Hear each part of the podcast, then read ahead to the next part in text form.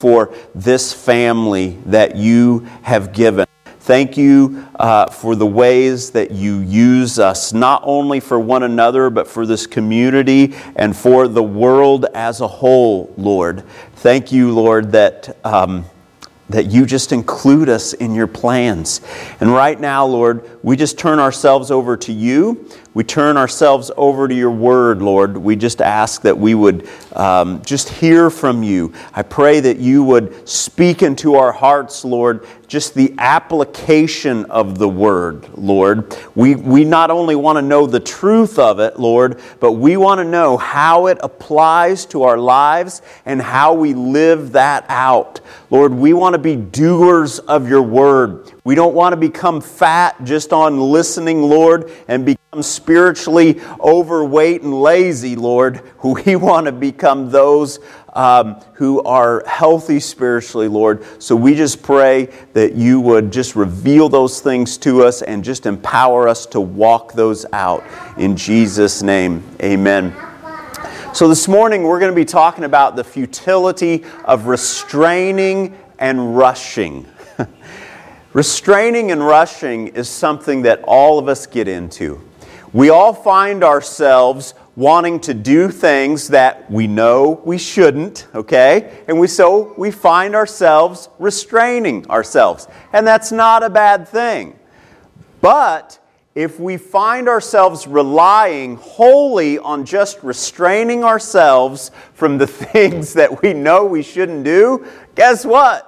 It will only last so long.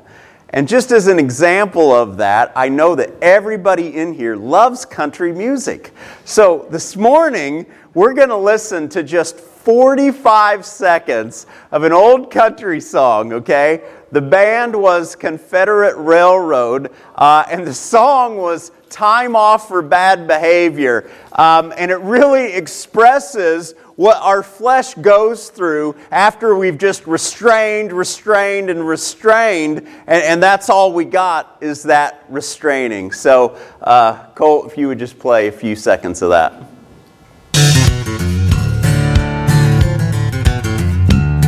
I'm up and gone every day at dawn, just working like a regular dog to keep the woman and the water and the lights and the phone turned on.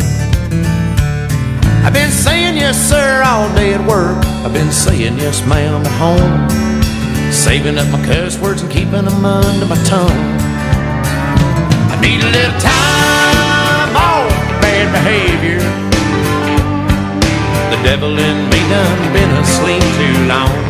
I need a little time off bad behavior.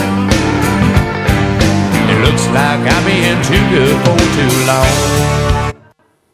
Now, whether, whether you like country music or not, you can relate to this. We try to do the right thing, okay? Whether it's work or school, we try to do the right thing. When we're at home, we try to do the right thing. We restrain ourselves, uh, but after a while, the statement of the devil in me has been, you know, held back too long, we just want to let it out.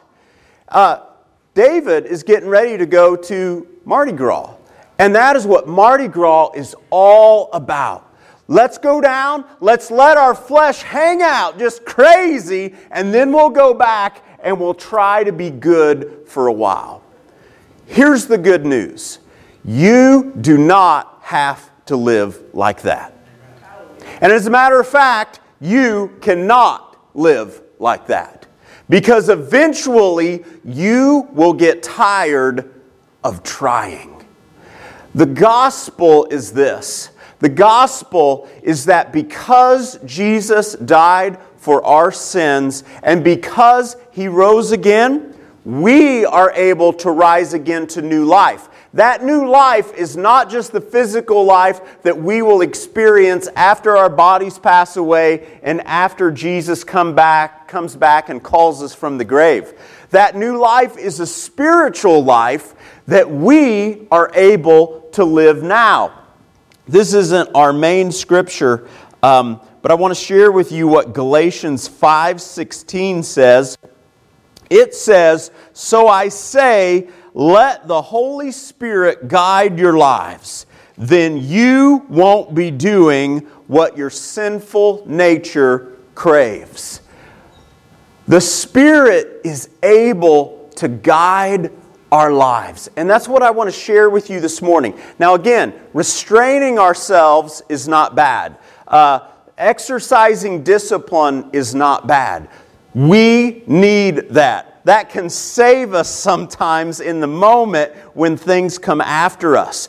But if we are holding on to that, it will not work. And the text we're going to look at this morning really talks about this. It's Psalm 39. And in this psalm, David, uh, who was giving his heart to the Lord and wanting to follow the Lord because he knew what was right and he loved the Lord, really talks about this experience of trying to restrain himself and what came out of it. And I want you to listen to this because it's, this is something that you can relate to, that you can um, understand. And if you don't grasp this, what happens is you become um, a dead religious person. You become what, what we refer to as, uh, as the hypocrite, where you're saying one thing and you're living out another. And some of us are really good actors. I'm not. I'm just not a good actor. I just, I, it comes out of me what's going on in me. Um, but here's what David says uh, in expressing some of that in Psalm 39. He says, I said to myself, I will watch what I do and not sin in what I say. Great statement. Uh, it's one that I've made many times. I've shared with you, I grew up in the Mormon church, and they're all about being good people. And uh, I remember when I was a young kid, I had this ring that I wore from the Mormon church. It said CTR, which meant choose the right. And I was committed and I wore that ring. I'm going to choose the right. And it only lasted for so long because I just found these feelings just kept ramping up and ramping up. And I wanted to choose the right, but I kept choosing the wrong. And finally, I'm like, well, I always choose the wrong. What's the use in even trying anymore? Well, thank the Lord for that because it was through that experience that I found Jesus. Not just the idea of Jesus, I found Jesus and I found His Holy Spirit. Because if not for that experience, I would have kept down that road if I could have been a good person. And for some of you, if you think you're a good person, you're never going to really come to Jesus. You're just going to, you know, exercise the belief of Jesus and thinking it makes you a better person, but you're not really going to come to him and you're not going to rely on the Holy Spirit. If you're one who has found that you can't do it, that's where you're in a good place. That's where you can finally come to the place where you say, "Okay, Lord, if you don't take this life over, I'm toast."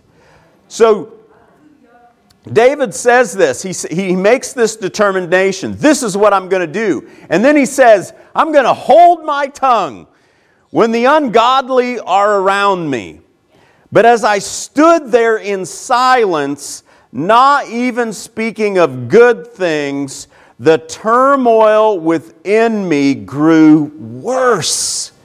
The more I thought about it, the hotter I got igniting a fire of words. And what do you think those fire of words are? Probably not some good ones, right? Couple things I want to bring out here. Um, discipline, again, is good. Restraint is good. There are times when things come at us, and in the moment, we need to restrain ourselves. I think about recently and I know maybe some of you won't relate to this, but this is me. One of my kids was sharing how he asked an adult what they did wrong. And the adult responded by, It doesn't matter. You were told you did wrong. Now quit your whining. now, when I heard those words, in my mind's eye, even though I didn't show anything, I reached out and grabbed that adult by the throat. I picked them up, I slammed them on the ground, and they died right there. that's, that's, in my mind's eye, that's what happened. Now, thank the Lord, I restrained myself in that moment because I was in the same room as that adult, okay? But where do you go from there? Because if, like David, you focus on it, don't hurt this person, don't hurt this person, don't do a bad thing, don't do a bad thing. What are you going to do? Eventually, you're going to do the bad thing. Okay? So focusing on things that we don't want to do and saying, don't do it, don't do it, don't do it, that is not going to win the battle. So, what wins the battle? Well, what I had to do is go to the Lord and say, Lord, here's what I'm feeling. And just begin to, to worship Him and so on and focus on Him.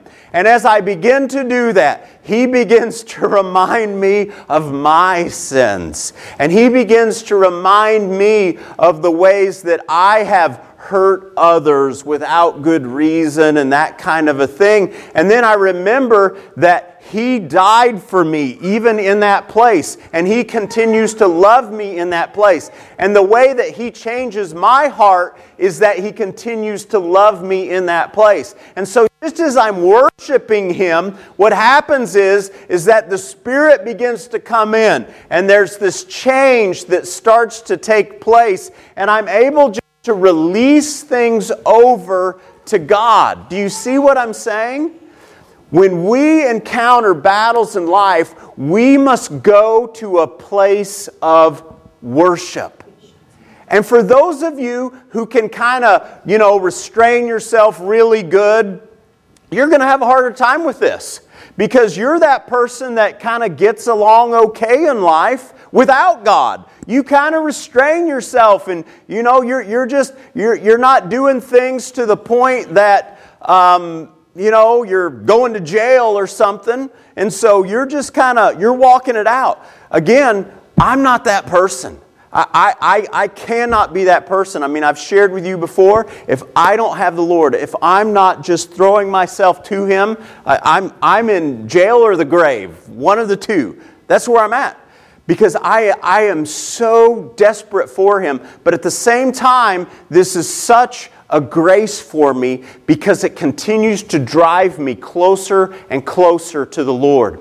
Uh, we were talking this morning about prayer in Sunday school, and I mentioned that the scripture says unceasing prayer.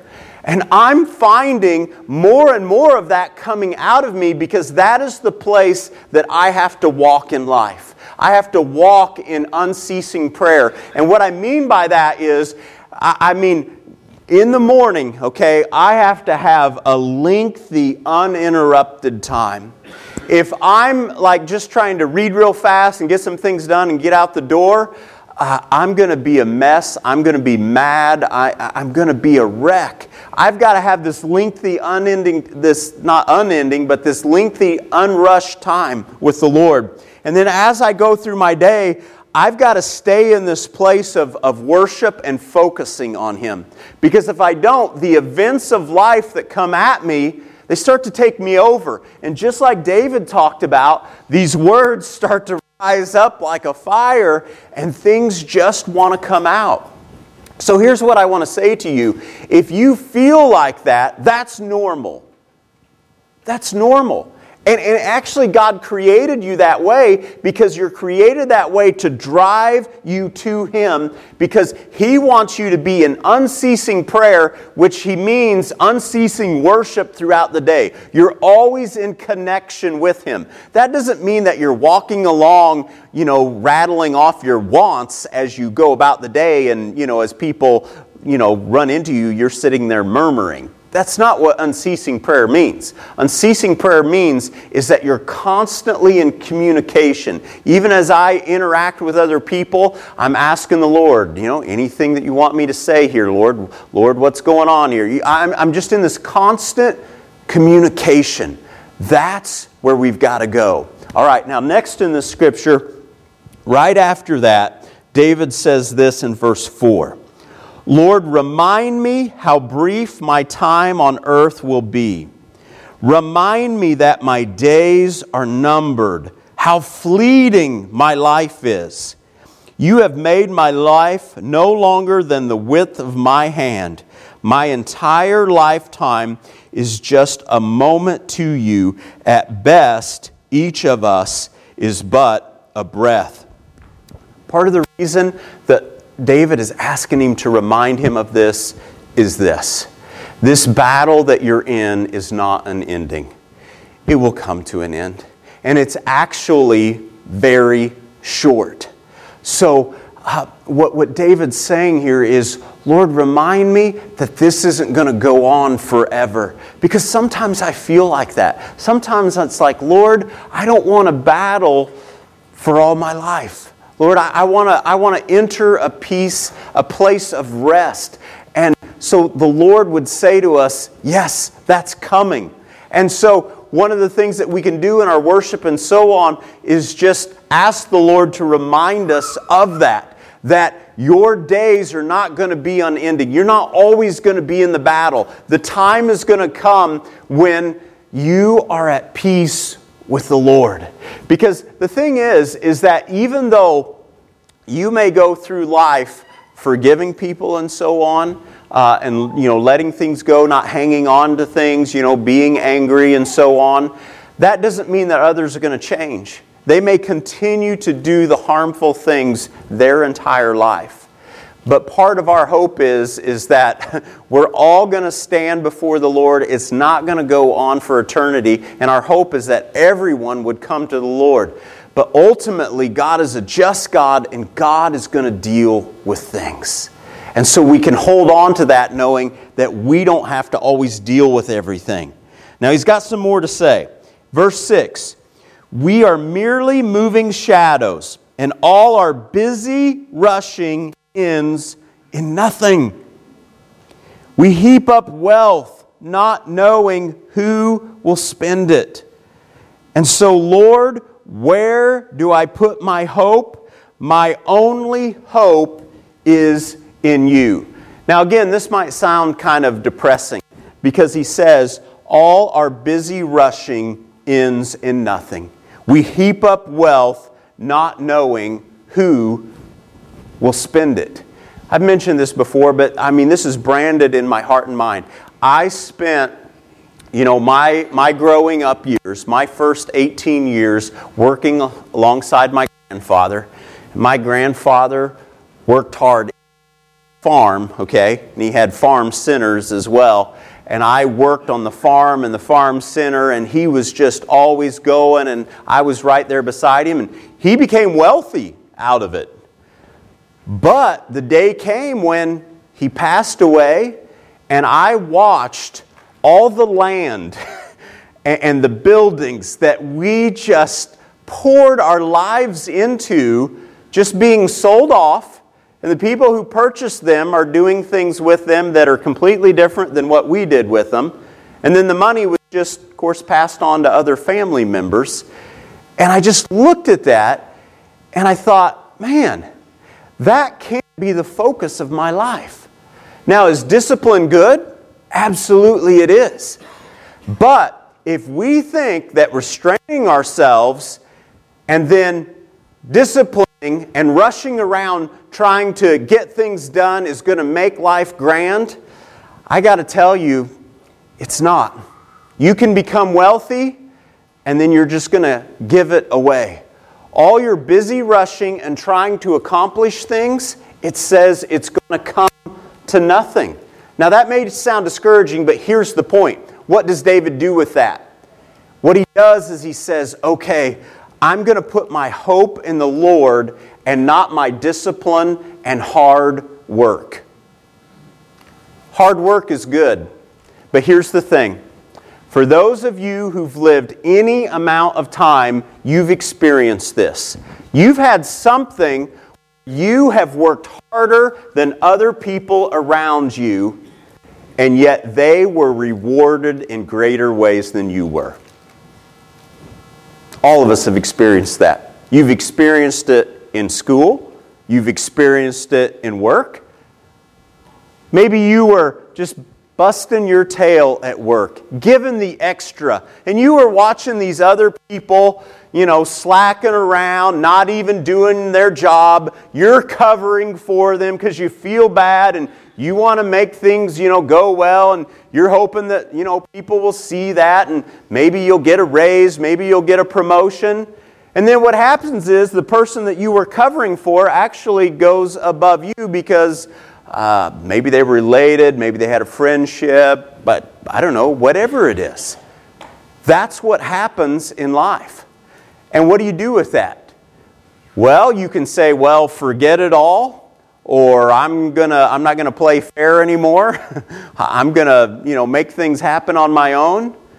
Or you can do the only thing that really brings hope, and that is we take our eyes and our focus off of this and we say, you know what? I'm just gonna trust in the Lord. Lord, if you want me to have something, I'm going to trust that you give it to me, but I'm going to focus on you.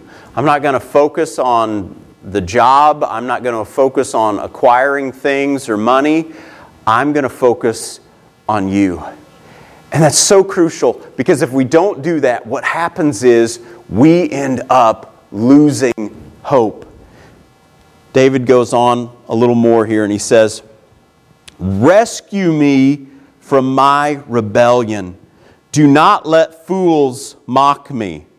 I'm silent before you. I won't say a word, for my punishment is from you.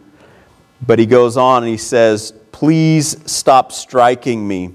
I'm exhausted by the blows of your hand. When you discipline us for your sins, you consume like a moth what is precious to us. Each of us is but a breath. Hear my prayer, O Lord. Listen to my cries for help. Don't ignore my tears, for I am your guest, a traveler passing through. As my ancestors were before me, leave me alone so I can smile again before I am gone and exist no more. One of the things that Scripture says is that God disciplines those he loves. And if you don't understand that, you'll lose heart. Because what happens again is you look around your world and you will see people who are not trying to live fairly. You will see people who are openly um, cheating, whatever it is you want to call, and then you will see them being rewarded for it.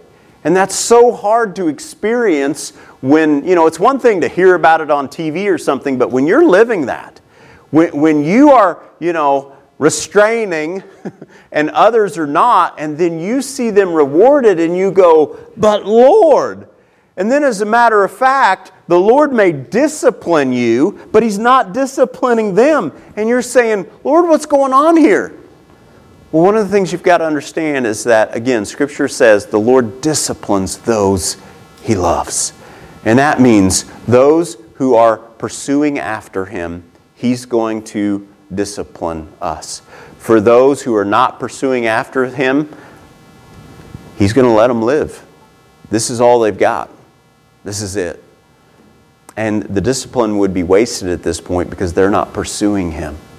So I just want to invite you in this um, because I, this is something I feel from the Lord, especially right now. I, I feel this hand of discipline on me. And I'm just reminded that restraining myself from doing things I shouldn't and pushing myself, okay, to do the good things, it's not going to work. I've got to put my hope in the Lord and let Him live out of me. I've got to stop rushing around trying to accomplish things, trying to acquire things, and I've just got to let God have that. One of the advantages is, is that when we realize our rushing comes to nothing, we can let it go and we can spend more time with the Lord. One of our biggest problems in spending time with the Lord is that we're rushing around to get things done. You know, some of you are retired, and even if you're retired, you can come up with all kinds of things on your list to do so that you're not spending an unrushed time with the Lord. It takes priority and it takes saying, okay, I am going to spend unrushed time with the Lord, and whatever comes up after this is just going to have to wait. And for those of us who aren't retired, guess what? We still get to choose our jobs and arrange our time. You may say, No, I don't get to. Yes, yes, we do get to choose. And we get to arrange our time. And I just want to encourage you to remember that you can rush and work a few more hours. You can rush and work another job. But I want you to remember it's going to come to nothing. But what's going to not going to come to nothing is when we make God the center of our hope and we start really worshiping Him and not just reading a quick devotional as we run out the door and say, God, please bless me as we're driving to work, but really just honing in and just spending time with the Lord. That's what the Lord's after. He's hoping that we get frustrated enough with this life and uh, how it operates that we finally just give up and quit playing the game and we make Him the focus. Lord, thank you. Um, thank you, Lord, that we do have hope. Thank you, Lord, that this life is not all there is. Thank you, Lord, that actually it's just a small breath compared to the eternity that you are planning for us. So, Lord, I pray for us, Lord, that we would not become focused on this life, but we would rather be focused on you and the life that is to come. Lord, help us not to just try to rely on our discipline, our discipline of restraint and our discipline of pushing ourselves, um, just hoping that all these rewards are going to come from it. Lord, help us to let those things go and just to focus on you and let our discipline come from that. Lord, let us work hard at things because we want to honor you, not receive worldly rewards for them. Lord, I pray that we would be changed in such a way that it would honor you and let that be the focus. But I do also pray, Lord, that others would see it and they would come to know you through it, that they would see something different. They would see something different than the dead religion that is all around us. But they would see lives that are actually changed, actually lived differently. I pray that for all of us, Lord. In Jesus' name, amen.